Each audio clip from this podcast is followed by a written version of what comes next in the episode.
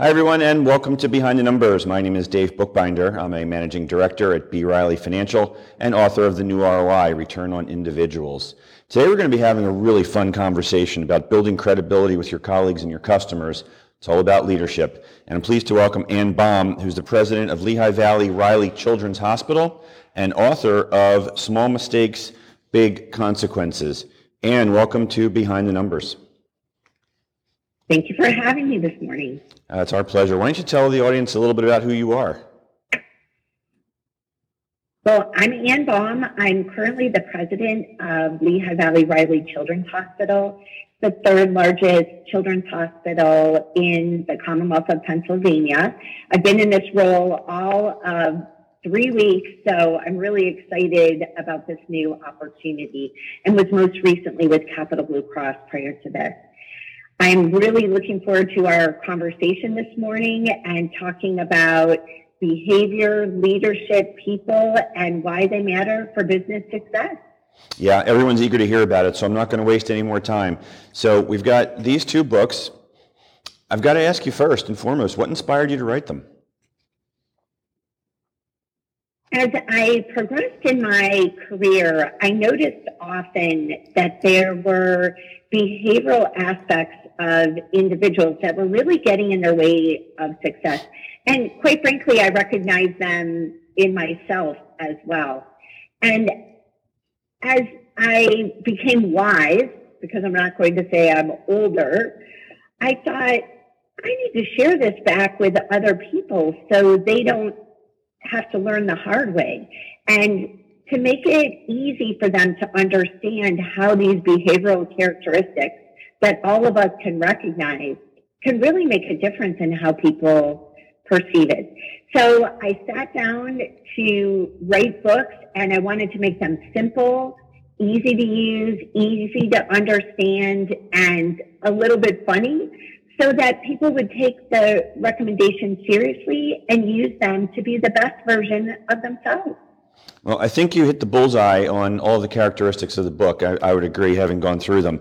So, what, in your opinion, is the most important characteristic of a leader, or characteristics plural? Well, I think at the end of the day, first, let's put integrity on the table as the foundation. If you're not operating with integrity, you won't succeed no matter what you're doing. So, let's take that as a given. And then lead into the next most important characteristic, I think, for leaders is to be a sincere listener. Paying attention to your team members, to your colleagues, to the customers that you're serving. Instead of trying to come up with the answer or show that you're the best or talk over people, if you pause and pay attention and be present and listen, you will not only learn, but you will be better respected by everyone with whom you, you interact. Good stuff. So, and then taking those characteristics, how do they then translate into leadership styles and, and how will that impact your employees, for instance? Leadership style is it's so important to recognize that your leadership style is your own. And you need to hone it and develop it over time. But if I try and walk into a room with a leadership style that's very dictatorial and pounding the table and angry face, I mean, even as you can see me on the screen, angry face doesn't work with me. And people laugh with that. So you need to own your leadership style and then develop it to make it effective. Everybody has their own style. It's important not to use your style as an excuse to say, well, I'm just that way, so you better deal with it. You need to enhance your leadership style to match up with how other people are receiving and perceiving you. Be respectful of their leadership style and find that happy medium where they meet and deliver results. Yeah, how's that changed, uh, if at all, during the whole pandemic, where leadership is now oftentimes delivered, you know, via video?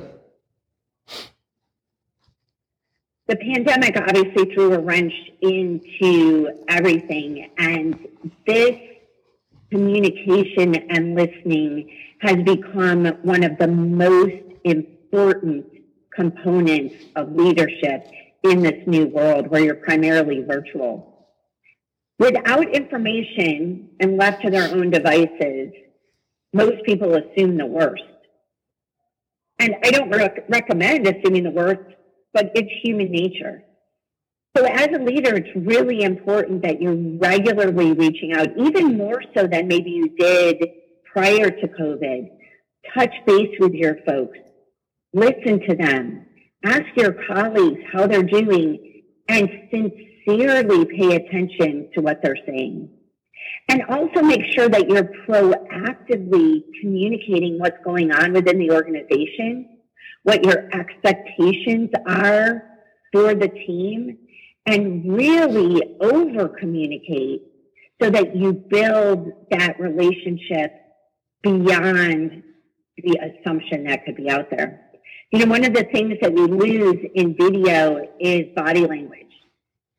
Body language is one of our first most natural ways to make assumptions about what somebody means when they say it.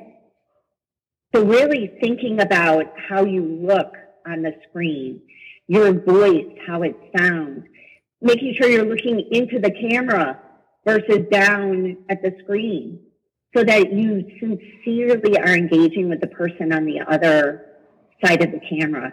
It's hard, it takes effort, but it makes a huge difference if you go big on communication. Yeah, what you said at the top of that response really resonates. I remember back in the early days of the pandemic when it was just all uncertainty. Um, nobody knew what was going on. And uh, as you said, people would assume the worst. So at that time, it was imperative that leaders actually communicate that, hey, we don't know, but here's what we're going to do, or here's what we're thinking. And saying that you don't know is actually a good answer. So, yeah, that, that totally resonates. Let's talk about soft skills, Ann. Um, what are they? I mean, nowadays you hear folks saying they're not really soft skills, they're necessary skills. So I'll let you answer. What are they, and, and how do leaders need to incorporate them in their tool belt? Well, I love calling soft skills necessary because for so many years, people kind of wrote off, oh, soft skills, they don't matter. Yet it's everything in how somebody perceives you. And whether we like it or not, perception is reality to every single person with whom we interact. And that perception occurs instantaneously. It's subconscious and it sets the stage for everything that people will assume going forward. So as we talked about a few minutes ago, people first perceive us by our body language. Second, by our facial expressions and our tone of voice. And only after they've made huge assumptions about who we are, what we know, what our motive is, only then do they listen to what we're actually saying. And ironically, we, when we're thinking of a present, presentation and interaction with somebody, we're so focused on the words that we're going to use or the PowerPoint that will display. And if you don't add in paying attention to your soft skills, the way you carry yourself, do you carry yourself with confidence? Do you appear to be friendly? Do you smile? Do you make eye contact? Prior to COVID, do you shake hands or do you acknowledge now somebody in a meaningful way? All of those things impact perception. And if you ignore those, even though you might have the most perfect speech or the most perfect financial presentation, if you don't deliver it with excellent soft skills, you could end up losing every time. And for folks watching and listening who want to connect with you, uh, where, how can they reach out and how can they get the books? The books are available anywhere books are sold. So Barnes and Noble, Amazon, just search for Small Mistakes, Big Consequences. And if anybody would like to contact me, they can contact me via lvhn.org. Great. And we only have about three minutes to go in this segment, but I wanted to just expound on something you mentioned about courage in, in the last response. Talk about courage and the need to take risks because risk and reward go hand in hand. Obviously, there's upside, there's downside. What should leaders know about this? First and foremost, as a leader, you have to remember that everyone that's on your team reporting to you is expecting you to help them succeed.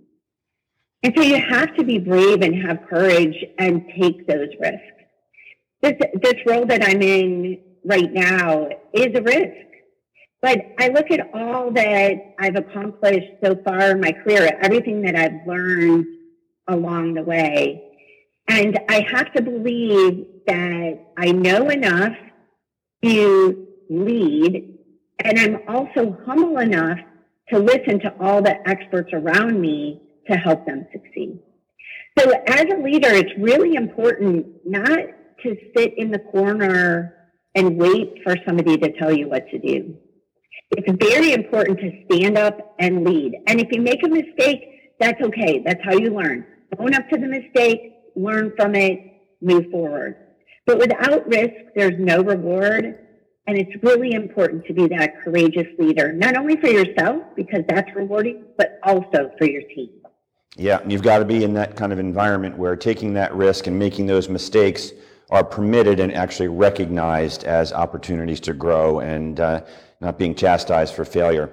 And on that, we're going to have to pause here and take a quick commercial break. So don't go anywhere, folks. We'll be right back on Behind the Numbers after this quick break.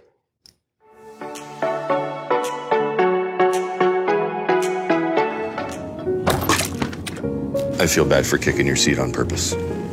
I'm sorry for mansplaining. That's when a man. I know what it is. We should have just told you it's a boy. I wish you didn't have to hear all that. Sorry I called you Karen. That's my name. Sorry your name is Karen. I promise I will not eat any more of your friends. Really? Okay, it might happen one more time.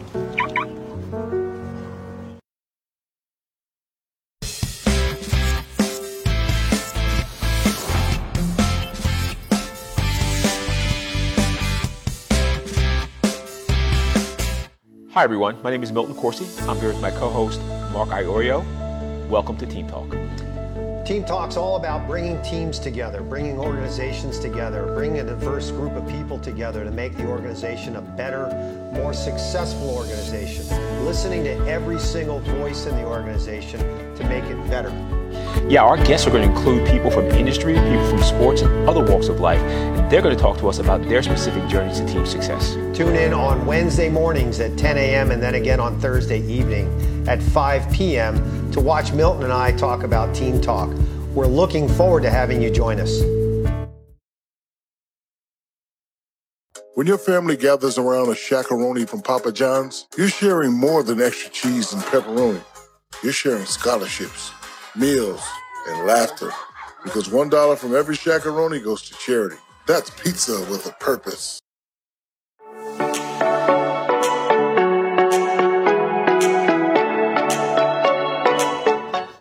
And welcome back to Behind the Numbers. Today we're talking about leadership with Ann Baum, who's the author of Small Mistakes, Big Consequences. And Ann, I want to ask you, what are some of those big mistakes that the title of the book alludes to?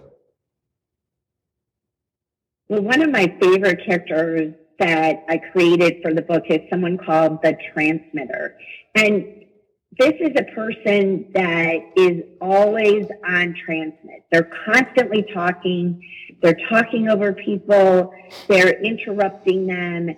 And often they're doing this because of a need to show that they're intelligent, to show that they know what's going on. And in many cases, it's a nervous habit.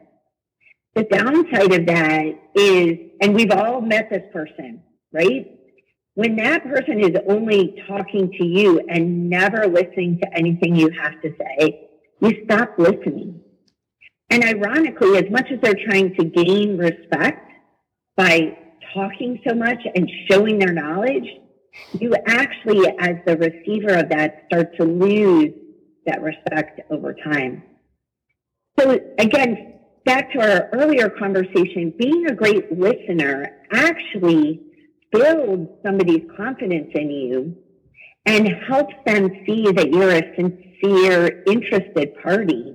And they often leave that conversation feeling great about themselves, which translates into feeling great about you and ultimately builds a solid, strong relationship. And you've got more characters in the book, and folks can certainly learn about them when they grab their copy. Uh, and I want to ask you about networking. I was uh, part of an organization that was kind of a networking group kind of thing, professional uh, members, and I met so many senior executives who had had frankly told me that they hadn't been out of their office to have a breakfast meeting, for example, in a decade, and really uncomfortable about it. And unfortunately, a number of them uh, found themselves in transition, and we're at that point now trying to build a network. Can you talk a little bit about the importance of building and maintaining your network throughout your career? Absolutely. Your network is your support system. And every person you meet, no matter what their title, no matter what their current role, that's somebody from which you can learn something. I found that building my network, keeping in touch with people has been incredibly valuable in my career personally. I would not be sitting in this role today had I not just been a good networker. Now, it's not for the purpose of getting something from somebody else. And my friend told me long ago about the favor bank. And the favor bank is something where you always make deposits, but you're never respecting, expecting a return. And that's what I think about networking. You meet somebody, you engage with them, you follow up, you keep in touch. And quite frankly, with LinkedIn, email, texting, Zoom, Teams, it is actually easier to keep and build your network than ever. So really think about the value of keeping in touch with others. You never know when they can help you from a business perspective, from a job search perspective, just from a friend perspective, the more people that you know, the better. But more importantly, the more people that know you, the more you will be top of mind when they are in need of some skill set or service that you have to offer. Yeah, well said. For anybody watching or listening, uh, rewind this and listen to that again. That's spot on. Uh, and so you mentioned something about the, the job search. So let's, let's jump into that topic and, and talk about interviewing tips. We're in the middle of what's called the Great Resignation. Uh, everybody seems to have a hard time finding talent, but apparently there's a lot of folks moving around. So, what's some advice you have for folks who are going through interviews now? My first piece of advice is get out there and look. Everybody is looking for people and are desperately in need of great people. So if there's an organization in which you've had interest, a, a career change that you're looking for, give it a shot. Back to our earlier risk conversation. Why not? Take a shot, see what's out there. Once you are out there reaching out, finding job opportunities, when you're approaching the interview, make sure you are well prepared. Do the research on the company, the people with whom you'll be interviewing, the role itself, and then present your resume, your answers to questions to match up with what they're looking for.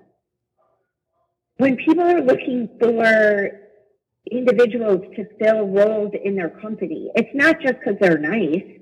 They need somebody with a certain skill set that can accomplish a necessary role so that they can be successful as a business. So match up your skills with that job description so they're more likely to accept you. If you're doing the interview, and most are via video conference, practice with the technology. Set up your background. Practice so that you look professional, just as you would prepare for an in-person interview, where you would dress the part, where you would brush your hair, where you would make sure there's not garbage behind you in the background of your screen. It all matters in perception. And doing that upfront preparation work, being really ready for that job interview can make all the difference in your ability to succeed. Yeah. And for the folks who want to get in contact with you or want to perhaps get a copy of your books, what's the best way for them to reach out? I'm available via lvhn.org, or you can find the books on Amazon.com, BarnesandNoble.com, anywhere that books are sold. Okay, thank you for that, Ann. So whether you're going on an interview or walking into a meeting or delivering a presentation, you've got to make a great first impression, right? First impressions matter. How do we do that, Ann? Well, first and foremost, you have to believe in yourself. And even though you're nervous, afraid of taking this risk, walking into the room, don't let them see you sweat. Walk into that room as, or turn on your camera as if you are the exact best person for the job. So whether it's a presentation, whether it's the interview, show them that you're confident. And even though you might have butterflies, you're nervous, don't let it show. That will make a huge difference. That courage, that presentation of yourself as a confident, trustworthy, reliable individual, that first impression will set the foundation that gives you every opportunity to say the right words that build upon that first impression. Any suggestions on how folks can build that confidence? I've heard and read ideas about power posing and things like that. But for the folks who um, are not really able to fake it till they make it, what, what's your advice for having them kind of really instill that belief? I think there's a few things that really helped. One thing is to that I really like is having a great playlist, like psych up songs, and says you can do this, and get that head trash out of your brain that says you can't do it, you're going to fail. Stop letting yourself tell you that you're not capable. Turn it off. Say no to it, whether that's looking in the mirror, whether that's having a group of friends that are your support team, that are behind you, your psych up squad, and then constantly do it. Take the risk. Go out there on that interview or do that presentation and learn from it each and every time. If it doesn't work out, don't beat yourself up about it. Learn what you can do better so that next time you're just a little bit better. And the more you do that, the better you will become. I'll tell you, Dave, I used to be terrified of public speaking. I would grip my index cards, I'd be shaking. I was so afraid, but I knew that I had to overcome this fear in order to succeed in my career. So I just kept putting myself in roles where I had to, as part of my job, get up in front of people and present. And guess what? The more I did it, the better I became. And all that head trash that I had that was making me nervous and afraid, I got to throw it out because I learned that with practice, and it was little baby steps each time, but with practice, I built my confidence and I encourage all of your listeners to do the same. Take yeah. the risk, give it a try. Yeah, it's funny when you talk about the fear of public speaking. Uh, I had a guest on this show some time ago, and he pointed out that the fear of public speaking is actually greater than the fear of death, which means that you'd rather be in the coffin than the one giving the eulogy. So, yeah, you've got to overcome that. Uh, and we have about five minutes to go here in the program. I'm going to try and sneak in as much as I can. But for the folks who are going on those interviews today or tomorrow or whenever they're listening, what are those questions that they should be asking to stand out and differentiate themselves? When you get into the interview process, that interviewer will almost always ask what questions you have for them. Make sure you have questions prepared. I will tell you, as an interviewer, when somebody doesn't have a question, it's disappointing. Yeah. I, I interpret that, and many times unfairly, that they're not really interested. A couple of the questions that I really like are what does a typical day look like in this role? And then through listening to that, not only can you hear what the expectations of the interviewer are of you or of the candidate, but you can then craft your closing statement to include the skills that you have that would help you be really successful in that typical day.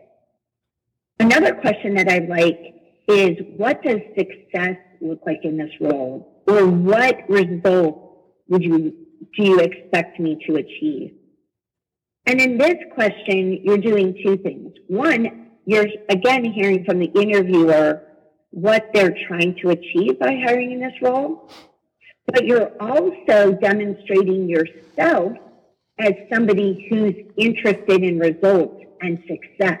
Simply by asking that question, it sets the stage that results and success are important to you, which resonates quite well with the interviewer because the reason they're looking for somebody is to be more successful. Good. And in two minutes or less, what do they do after the interview? What's their best advice for the follow up? Is it just a simple, hey, thanks for your time email, or is there more? Well, I used to say send a handwritten thank you note, but so many people are not located in their office. So if you send a handwritten thank you, you can still do it, but they may not see it for weeks. I encourage you to follow up via whatever communication mechanism you've been using with them. So whether it's LinkedIn messaging, whether it's a text message, an email, follow up right away. Tell them that you're interested in the role and ask what follow up or other information they may need. Don't, if you really want the job, don't hesitate to let them know that you're interested because somebody else is out there telling them you're interested. Let them know. It is really valuable. Now make sure you proofread it. Send a very well written email. There is nothing worse than a poorly written thank you email. It could destroy everything you did via the interview. So follow up, keep in touch, and keep in touch with that person even if you don't get the job. You never know when a future opportunity will find its way to you through that network. Yep, bring them back into your network. And I've got so much more to discuss with you, but unfortunately we're out of time. So I want to thank you for joining us today on Behind the Numbers. It's been a real pleasure.